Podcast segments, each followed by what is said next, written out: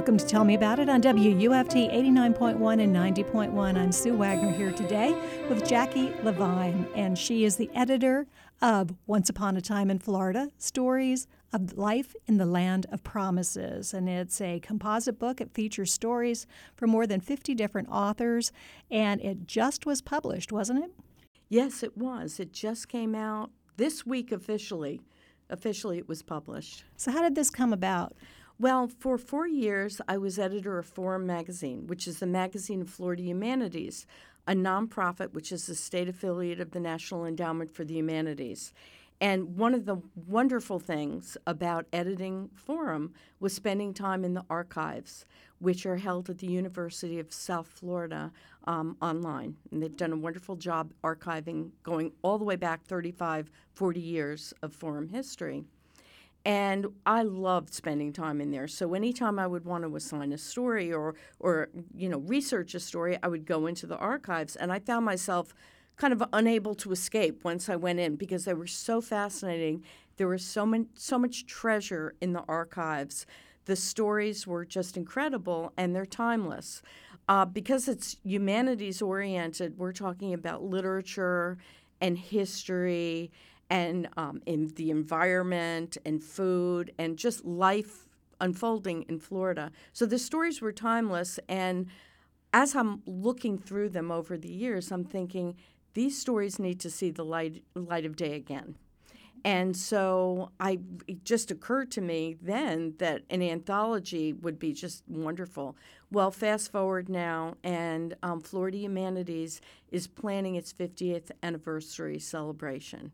It was founded in 1973. And yeah, and so the idea came up to do an anthology, and I just was thrilled to be able to work on that.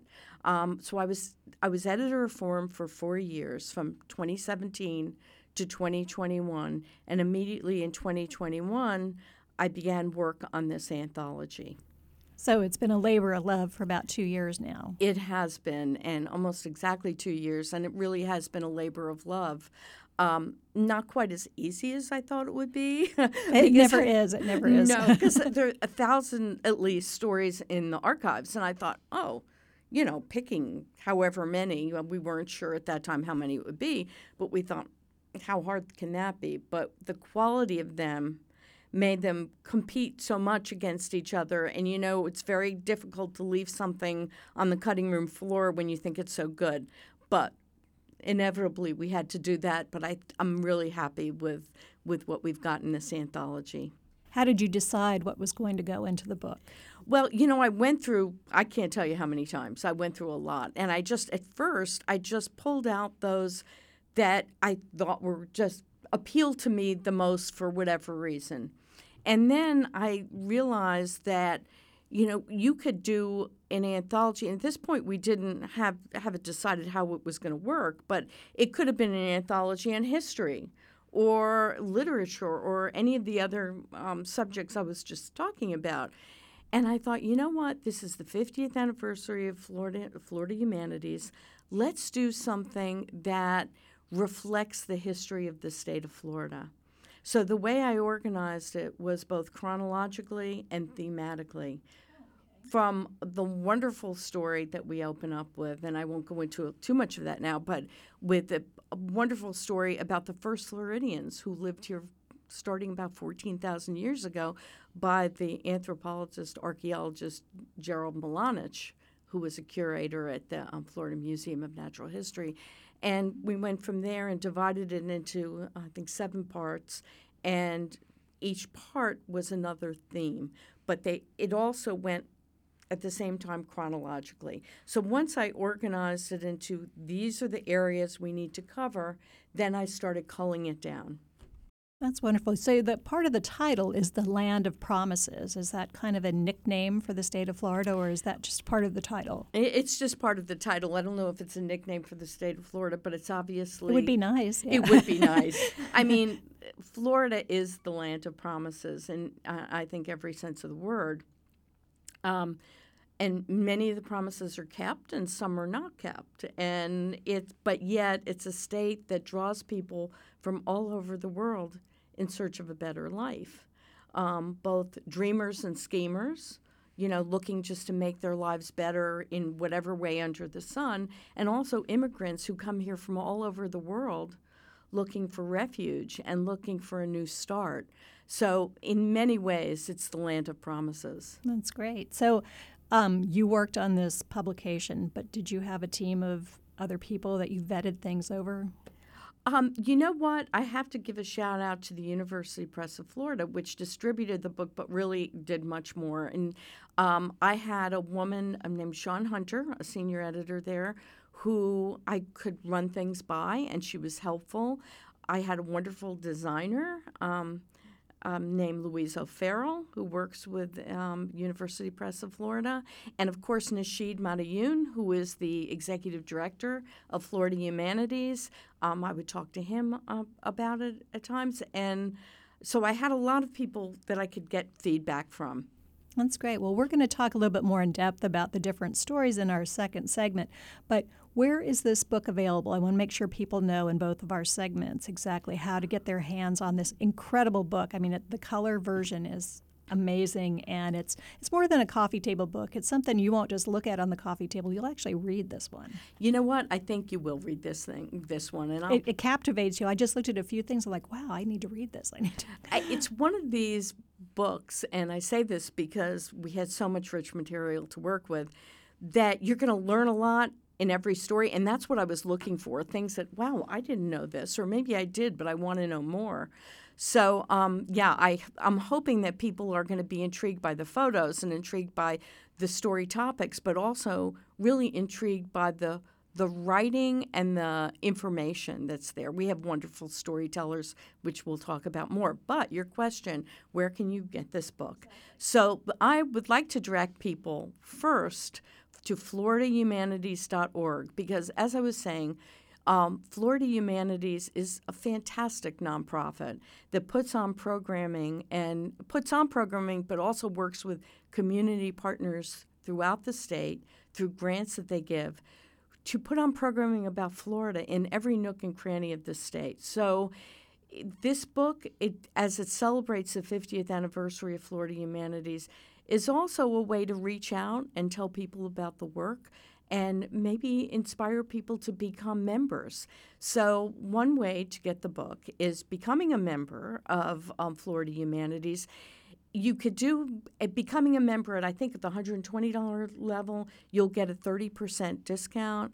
At the $300 level, the book is complimentary, as well as also Bob Kealing's wonderful um, Good Day, Sunshine State, which is about when the Beatles came to Florida. Another great oh, book, so you get both. Very nice. Yeah, yeah it's fantastic. so you would go to um, FloridaHumanities.org. And I think you're going to have this on your um, we on will your definitely site. have the link they but can click if through. you just remember FloridaHumanities.org, you go there and you will find the book and you'll find the membership levels. Uh, it's also available through um, local booksellers and you know your your regular online sites, all of the online sites. But I would say FloridaHumanities.org is a, a great way to go. And what date was it officially published?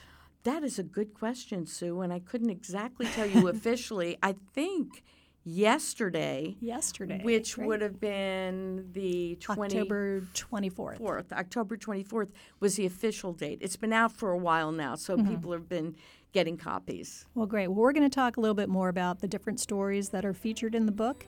So we're going to take a break and we'll be right back. Thank you so much.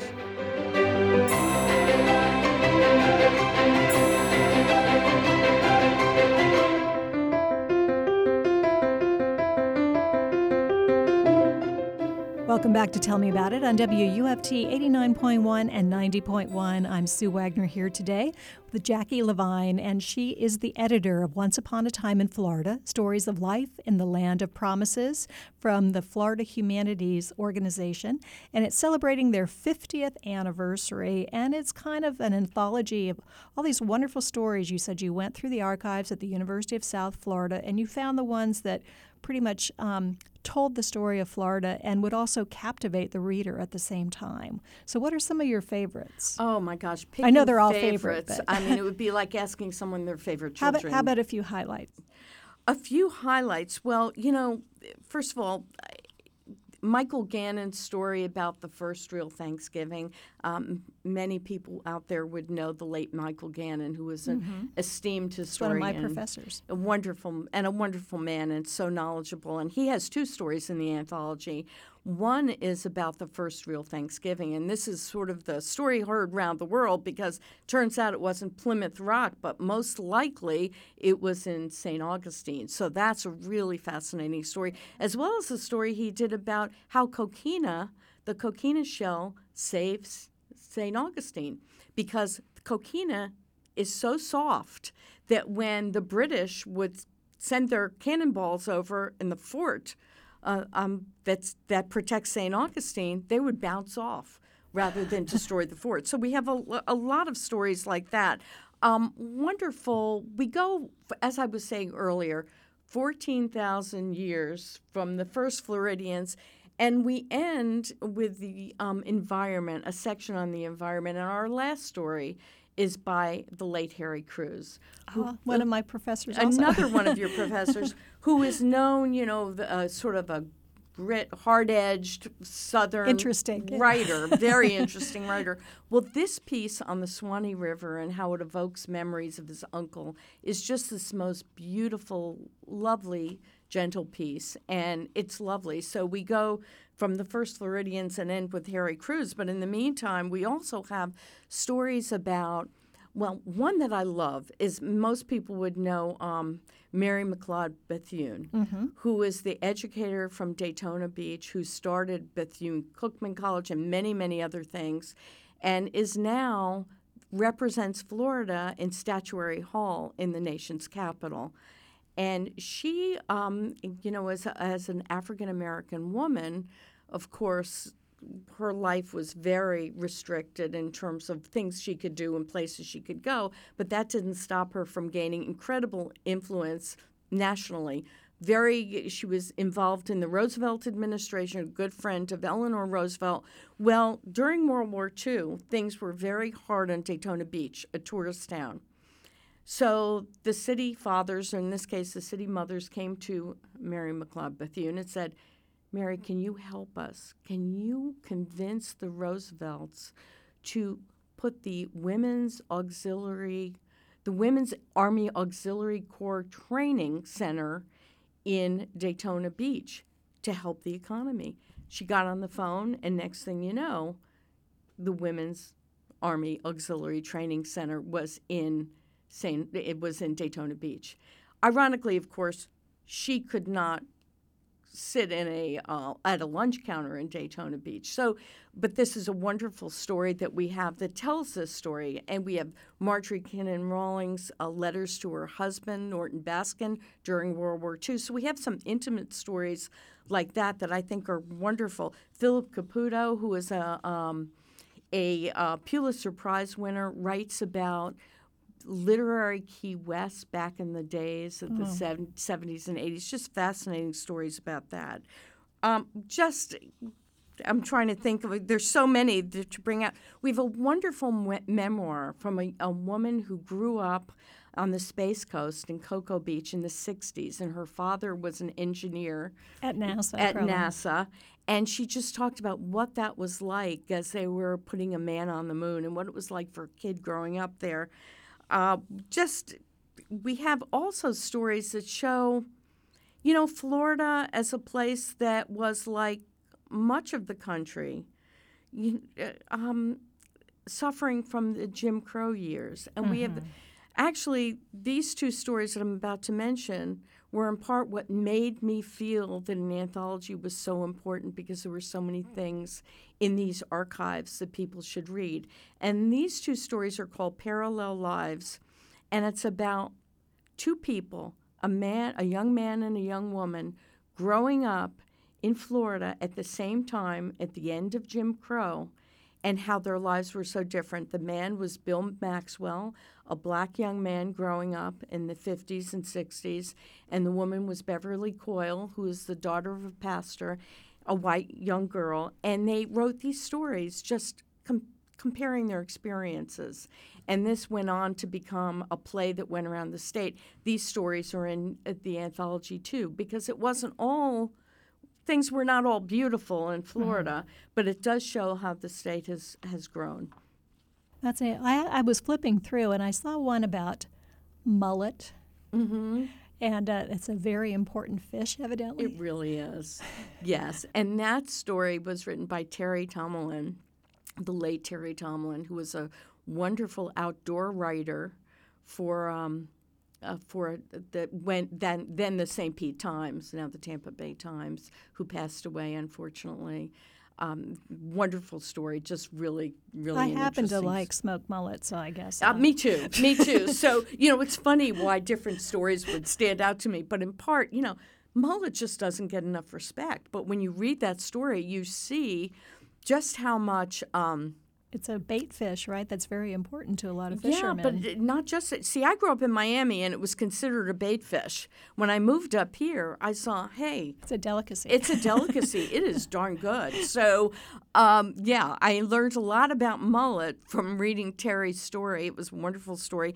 Um, we were talking earlier about Eric Deggans, who is NPR commentator. an NPR commentator and I think the first um, TV critic for NPR That's true. and he is wonderful. And while I was editor for him, I asked him to write a story about how Florida's image was shaped by TV depictions.